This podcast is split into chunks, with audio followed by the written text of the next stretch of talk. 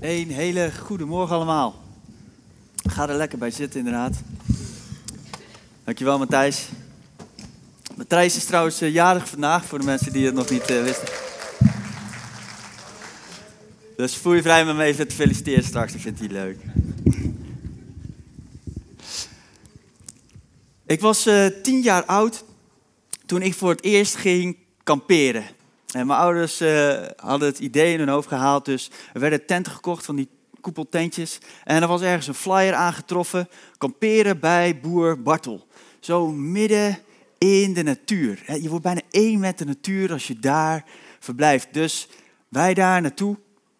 En eenmaal aangekomen bleek de flyer er toch iets mooier uit te zien dan de werkelijkheid daar bij boer Bartel. Uh, er was een mooi groot groen grasveld. Uh, maar dan hield het ook wel een beetje op met de faciliteiten. En uh, er was nog net een warme douche en daar moest je dan van die guldens in doen, om dan drie minuten warm water te, te krijgen. En um, een hele belangrijke factor, uh, die zat een beetje tegen, en dat was het weer. Er was zeg maar een constante miser en ja, de vooruitzichten waren dat dat nog wel een paar dagen zo zou blijven duren. dus in de regen hebben we de tent opgezet en toen besloten we uiteindelijk maar een spelletje te gaan doen in de tent. En het was best leuk voor tien minuten. Ik was uh, tien jaar oud en ik had nog een, kleine broertje, een kleine zusje en een oudere zus. Uh, dus ja, het werd al snel onrustig in die tent. Uh, maar op een gegeven moment werd het ook even lekker weer. Tenminste, het stopte met regenen. dus we gingen buiten voetballen op het gras. En op een gegeven moment ging de bal over een schutting. En er was een mooi groot grasveld. En er was daar een schutting. En wij klommen er natuurlijk meteen op, maar eigenlijk had ik wel eventjes beter kunnen kijken, want er was gewoon een vierkante schutting aan het einde van het grasveld. Op dat moment niet echt naar gekeken. En ik zat bovenop die schutting en, en achteraf had ik misschien iets kunnen opmerken van een vreemde lucht daar. Achteraf had ik misschien kunnen zien dat dat gras aan de overkant van de schutting, dat was helemaal geen gras een soort groenachtige aanslag. Maar op dat moment zag ik de bal en ik sprong van die schutting af. En ik zak tot hier weg in de warme koeienstront. En ik had ongeveer een seconde nodig om het op me in te laten werken. En daarna zwom ik door die warme emulsie van stront. En mijn broertje zat nog op de schutting en ik riep naar hem, ga muntjes halen. Ga guldens halen. En ik rende naar de douche. En ik heb toch de kou alvast aangezet. En uiteindelijk, mijn ouders die moesten muntjes blijven aanslepen. En ik denk dat ik de eerste ben geweest, en misschien ook wel de laatste, die ooit een half uur lang onder de douche heeft gestaan bij boer Bartel. En s'avonds zaten we onder onze partytent, die we wel moesten vasthouden, omdat die anders zou wegwaaien door de wind. En waaronder we nog steeds nat werden door de zijwaartse regen. En we besloten dat dit toch niet helemaal de vakantie was waar we eigenlijk op gehoopt hadden. Dus wat hebben we gedaan? We hebben de omstandigheden veranderd. We hebben onze tent ingepakt, alles in zo'n grote stationwagon. En we zijn naar Frankrijk gereden, Zuid-Frankrijk, totdat we een plek tegenkwamen waar de zon scheen, scheen. En daar hebben we onze tent opgezet en we hebben uiteindelijk een prima vakantie gehad. Een hele goede vakantie zelfs. Ik wil vandaag met jullie spreken over zon, zee en strand. Als in de zin van omstandigheden die we kunnen creëren om iets te vinden wat we allemaal nodig hebben. En zeker tegenwoordig in deze tijd. Namelijk rust en vrede. En het is goed om omstandigheden te creëren, zoals zon, zee en strand, om uiteindelijk tot rust te kunnen komen. Maar ik wil met jullie vanmorgen gaan praten over rust en een vrede die niet afhankelijk is van onze omstandigheden. Een vrede en een rust die je met je mee kunt nemen overal waar je gaat. Ondanks de meest bizarre omstandigheden waar je in terecht kunt komen. En dus ik, ik hoop dat de komende periode, velen van ons gaan misschien in de komende tijd op vakantie, dat het iets van zon, zee strand kan brengen, maar vooral ook dat het goddelijke vrede kan brengen. Een concept waar ik vandaag met jullie over na wil denken. En ik wil het gaan doen aan de hand van een uitspraak van Jezus. Een uitspraak die Jezus doet. En die kunnen we lezen in Johannes 14. En Johannes is één iemand die met Jezus opgetrokken en een soort biografie over Jezus heeft geschreven. Er zijn er vier van in de Bijbel. En Johannes heeft één zo'n biografie geschreven. En we gaan een stukje lezen uit Johannes 14. En daar is Jezus aan het vertellen tegen de vrienden met wie hij de afgelopen periode is opgetrokken. Ja, aan het vertellen dat hij gaat deze wereld verlaten. Voor drie jaar lang heeft hij opgetrokken met deze mensen. En nu zegt hij, ik ga deze wereld verlaten. Maar, weet je, dat is niet per se slecht voor jullie. Het is zelfs goed voor jullie als ik wegga. Want ik ga naar de hemel. En vanuit daar kan ik jullie mijn kracht geven. En dat hebben we net gevierd met Die kracht is de Heilige Geest die uitgestort werd vanuit de hemel. Dat Jezus zijn missie op aarde voltooide, kon hij de Heilige Geest sturen. En hij legt uit, in Johannes 14 lezen we dat, dat die kracht, die, die geeft ons van alles. Die Heilige Geest geeft ons van alles. Die geeft ons namelijk geloof. Uh, die kan onze ogen openen zodat we, hè, misschien zitten er sommige mensen hier vanmorgen in de zaal die, die wel op zoek zijn naar zou er meer zijn tussen hemel en aarde. Nou, die Heilige Geest kan ervoor zorgen dat je zo'n moment hebt van, ah, maar nu zie ik het. Nu kan ik het echt geloven, want ik heb het gezien. Mijn ogen zijn ervoor geopend. Dat is wat die Heilige Geest kan doen. Die kan ons troosten in omstandigheden dat we het nodig hebben hier op aarde. Maar ook nog iets anders geven, namelijk een vrede. En daar praat Jezus over en dit stukje wil ik met jullie lezen.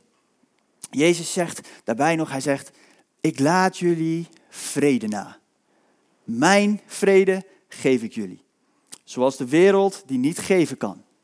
Maak je niet ongerust en verlies de moed niet.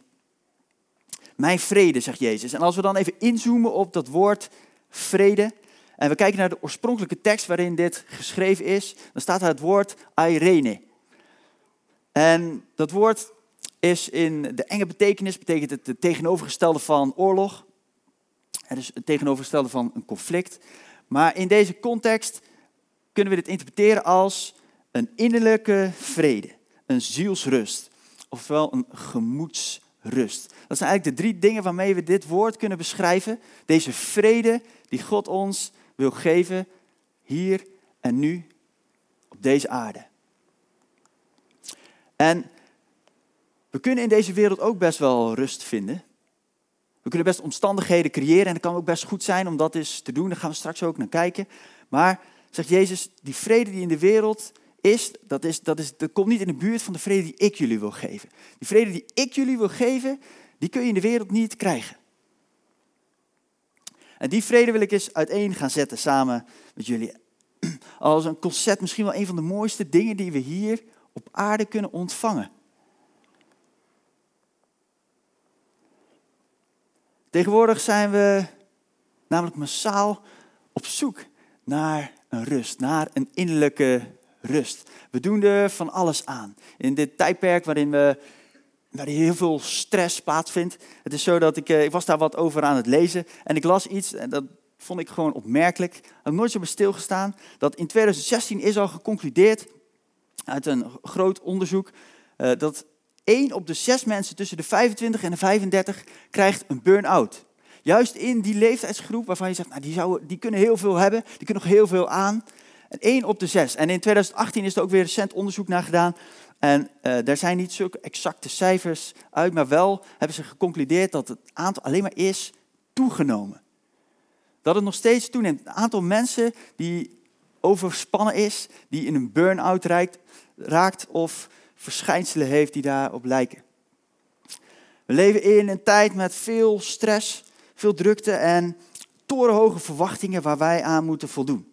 En dus we doen van alles om rust te vinden, zoals stilte, retretes, uh, yoga. Uh, je kunt een, uh, een avondje gaan boomknuffelen om tot rust te komen, één te worden met de natuur. En als je een boom te koud vindt, dan kun je ook koe knuffelen tegenwoordig. Dan kun je je, je inzetten voor je uh, wekelijkse, uh, wekelijkse catfulness cursus. Uh, dus tegenwoordig kunnen we tot rust komen door te observeren hoe een kat tot rust komt. En als we daar dan een tijdje naar kijken, catfulness, dan kun je zelf ook innerlijke rust vinden. En we doen er van alles aan om dat te zoeken en te vinden. En er zijn best heel veel dingen die, die kunnen best wel helpen.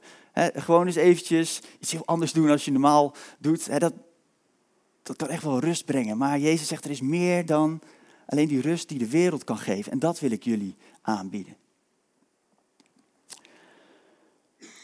En ik wil drie dingen eh, gaan bekijken. En de eerste is om die vrede van God te kunnen krijgen, hebben we eerst een vrede met God nodig. Een vrede leven met God. En misschien zit je hier en zeg je, ja, maar dat is dan niet helemaal aan mij besteed misschien. Ik kan me voorstellen dat God namelijk niet zo heel erg trots op mij is. En dat is misschien wel terecht.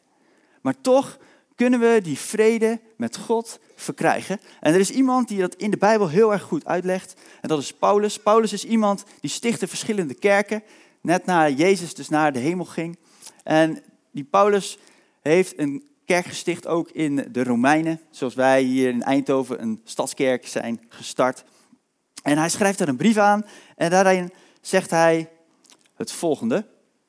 Hij spreekt over rechtvaardig worden door God. Dat God ons wil aannemen als een rechtvaardige. En daar schrijft hij een heel stuk over. En even een, een korte uitleg uh, is dat door Jezus kunnen wij door God gezien worden als iemand die rechtvaardig is, oftewel die is zonder smet, zonder schaamte, zonder angst, zonder alle dingen waarvan jij denkt dat je het fout hebt gedaan in dit leven. Er is een mogelijkheid dat God naar jou gaat kijken zonder dat hij al die dingen ziet. Er is een mogelijkheid om van die smet af te komen en door God als een rechtvaardige worden aangenomen. En daar gaan we zo meteen aan het eind nog even naar kijken, hoe, hoe kunnen we dat dan bereiken. Maar dat is Paulus aan het uitleggen hier en dan zegt hij, we kunnen als rechtvaardige aangenomen worden op grond van ons geloof en leven dus in vrede met God. En als we dus die vrede van God willen ontvangen in ons leven, is dit de eerste stap. Zorgen dat je in vrede gaat leven met God. En dat kan door geloof in Jezus. Dat kun je niet verdienen, dat kun je niet doen, krijgen door, je, door jezelf te bewijzen. Dat kun je ontvangen. En helemaal aan het eind kom ik daar straks nog even op terug, hoe we dat kunnen ontvangen. Maar dat is het eerste wat nodig is. En het volgende is het vinden van wie je werkelijk bent. Waar haal jij je waarde vandaan? En dat is een heel belangrijk, belangrijke voorwaarde eigenlijk om die vrede van God, van God te kunnen ontvangen.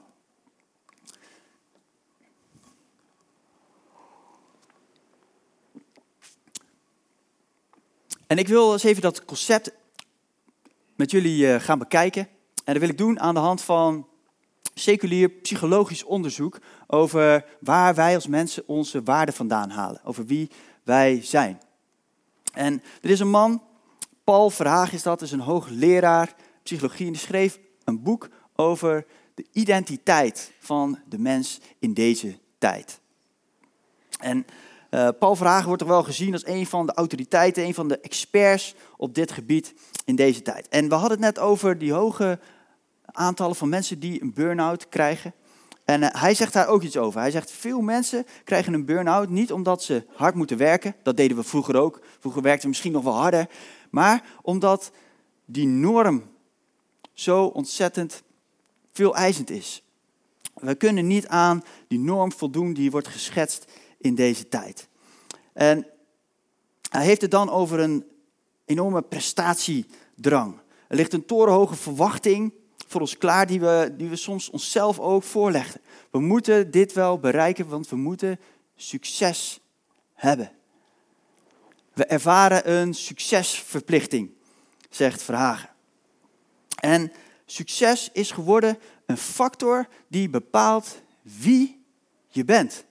En dat is heel anders als hoe dat vroeger was. Vroeger werd wie je bent werd bepaald door waar je vandaan kwam. Dus jij kwam van die familie, uit die familie, uit dat volk, van die stam. Maar tegenwoordig wordt wie we zijn bepaald door wat we doen. En hij zegt, daar zit een enorme transitie in en die zorgt voor heel veel onrust en onvrede in ons leven. Hij zegt, onze identiteit wordt niet langer bepaald door waar we vandaan komen, maar door wat we doen. En dat terwijl wij juist een enorme behoefte hebben aan erkenning en voldoening. Maar dan juist is onze beloning extrinsiek. Daarmee bedoelt hij, daarmee onze beloning is geld, macht en succes. Dat zijn de dingen waarmee we onszelf belonen. Dat zijn de dingen die we kunnen behalen. Maar dat is allemaal buiten ons en dat kan ons dus geen voldoening brengen. Een voldoening die we keihard nodig hebben. En dus doen we steeds maar meer, meer en meer om uiteindelijk die beloning te halen die ons geen voldoening brengt. En een groot probleem wat dit teweeg brengt, is dat we tegenwoordig leven met een enorme angst. Een angst dat we niet slagen, dat we niet succesvol zijn, dat we onze doelen niet behalen, dat we niet aan die verwachting voldoen. En soms profileren we onszelf ten koste van anderen, maar dat kan ook bij jou gebeuren. En dus ontstaat er ook een angst voor elkaar. En daar spreekt Verhagen over. In het angsttijdperk zijn we zelfs bang voor elkaar geworden, omdat we onzeker zijn en onszelf willen bewijzen, omdat we beloning nastreven die, die ons geen voldoening kan geven. En ik wil met jullie gaan kijken naar een antwoord van God op dit probleem, dit probleem in deze tijd. En dat wil ik graag doen aan de hand van een lied. Een lied geschreven door eh, een van onze Brabantse helden, Guus eh, Meeuwers. Nee, Guus Meeuwers zingt het, maar hij is geschreven door André Hazes. En ik wil jullie eens vragen naar dit eh, lied te gaan luisteren vanuit het perspectief van God naar jou. Als een, als een lied van God naar jou. Kijk even mee.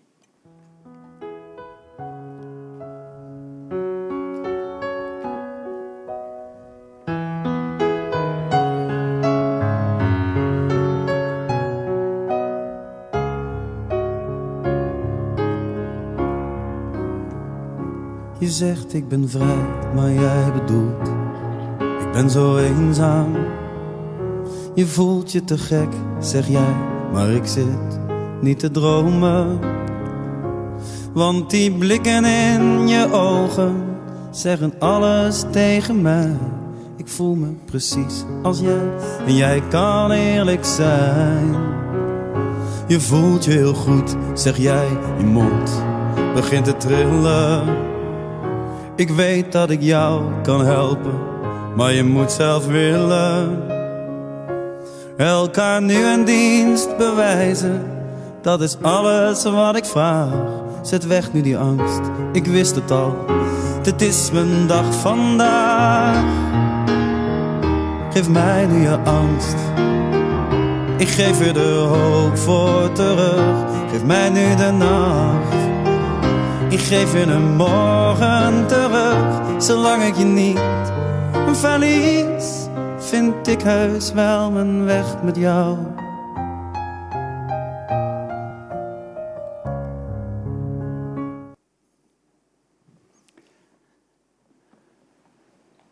God geeft, heeft een antwoord voor ons op waar wij mee leven hier in deze tijd. Uh, voordat ik ga kijken naar dat antwoord, de vraag aan jou, hoe zit jij erbij vandaag? Hoe zit jij hier in de zaal op dit moment? Leef jij met een rust en een vrede in je leven? Of draag je overal waar jij gaat een, een leegte met je mee? Is er een leegte in jou die je probeert te vullen met van alles en nog wat? Ben jij op zoek naar waarom je eigenlijk hier bent nu op aarde? Ben je op zoek naar de reden van jouw bestaan? Ben je op zoek naar ware vrede in het leven?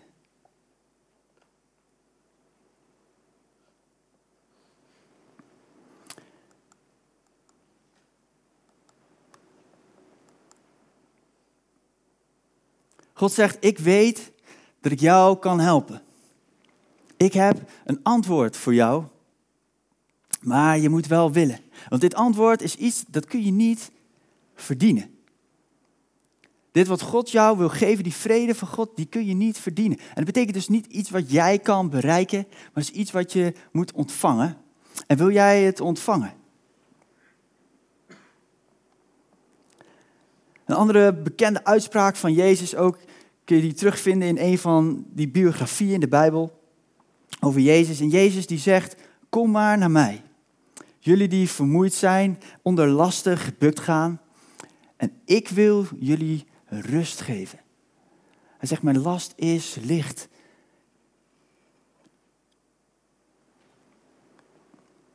Geef mij maar je angst en ik wil je er hoop voor teruggeven. Ik heb een nieuwe hoop voor jou.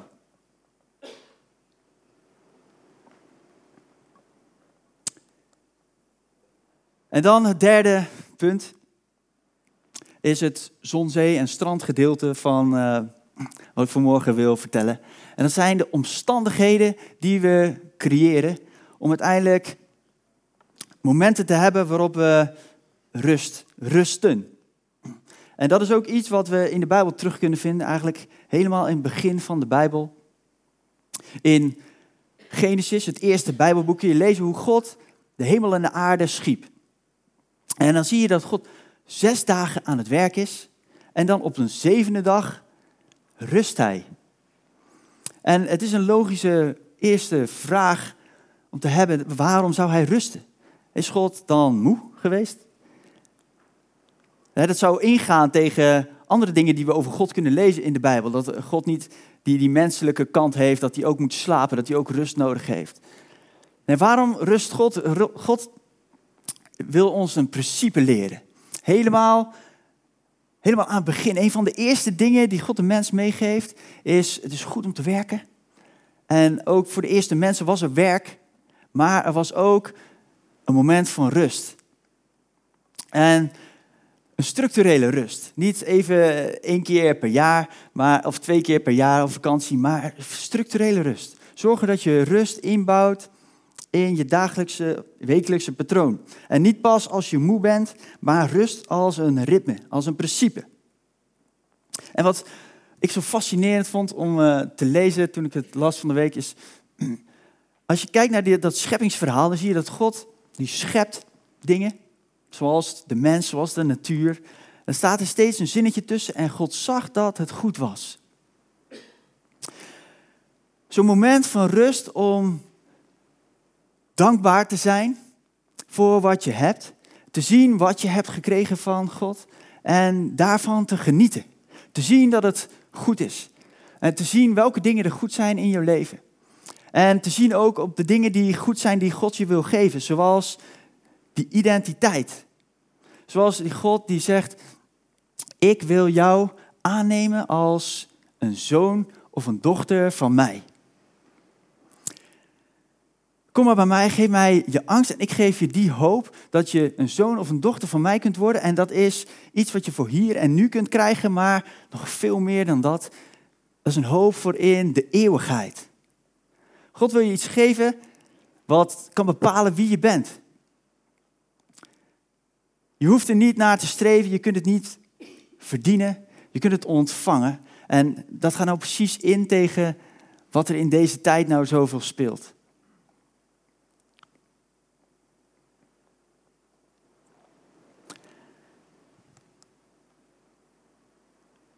Het derde punt wat we nodig hebben is een structurele rust.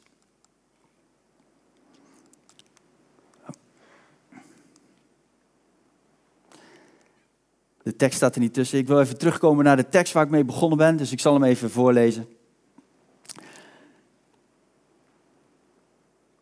Jezus zegt, ik laat jullie vrede na, mijn vrede geef ik jullie.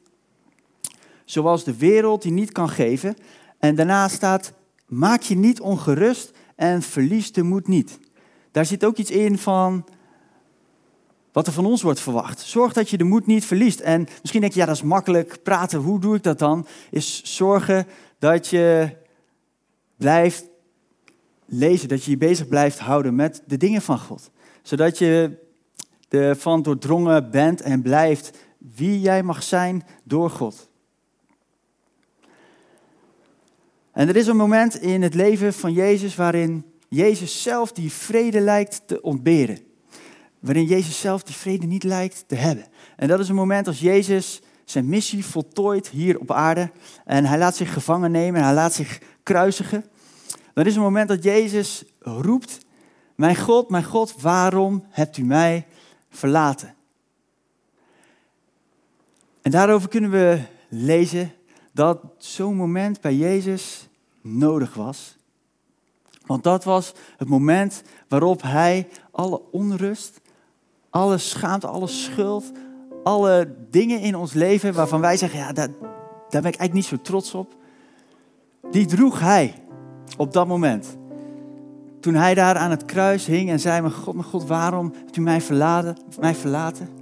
Het moment waarop hij die vrede van God niet ervaarde zelf, maar onrustig was. Want alle onvrede van de wereld kwam op hem terecht. En daardoor, doordat hij dat gedaan heeft, kan hij jou een vrede aanbieden. Een goddelijke vrede in jouw leven. Die onrust waar je misschien nu nog mee rondloopt, die heeft hij al gedragen op dat moment. En dat is waarom jij als rechtvaardige aangenomen kunt worden. Zodat God naar jou ziet zonder smet, maar helemaal perfect.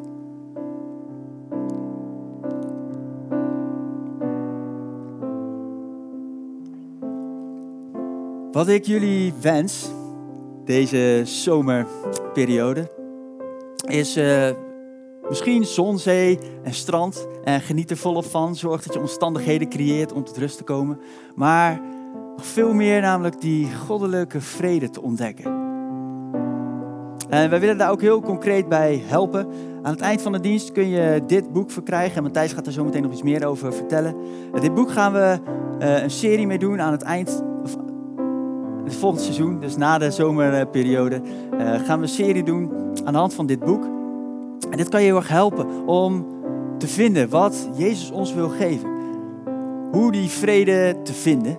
En ik daag je daar toe uit om dat te zoeken deze zomervakantie. En ik wil je nu vragen om uh, even te gaan staan als je wil. En dan gaan we samen uh, een lied zingen. En dat lied, uh, daarin zingen we ook uit dat, dat we God onze last kunnen geven. Dat God naar ons kijken als een rechtvaardig. En hij laat ons niet alleen. Hij reikt ons de hand uit en hij zegt, ik wil je rust en vrede geven. Jij bent niet langer alleen.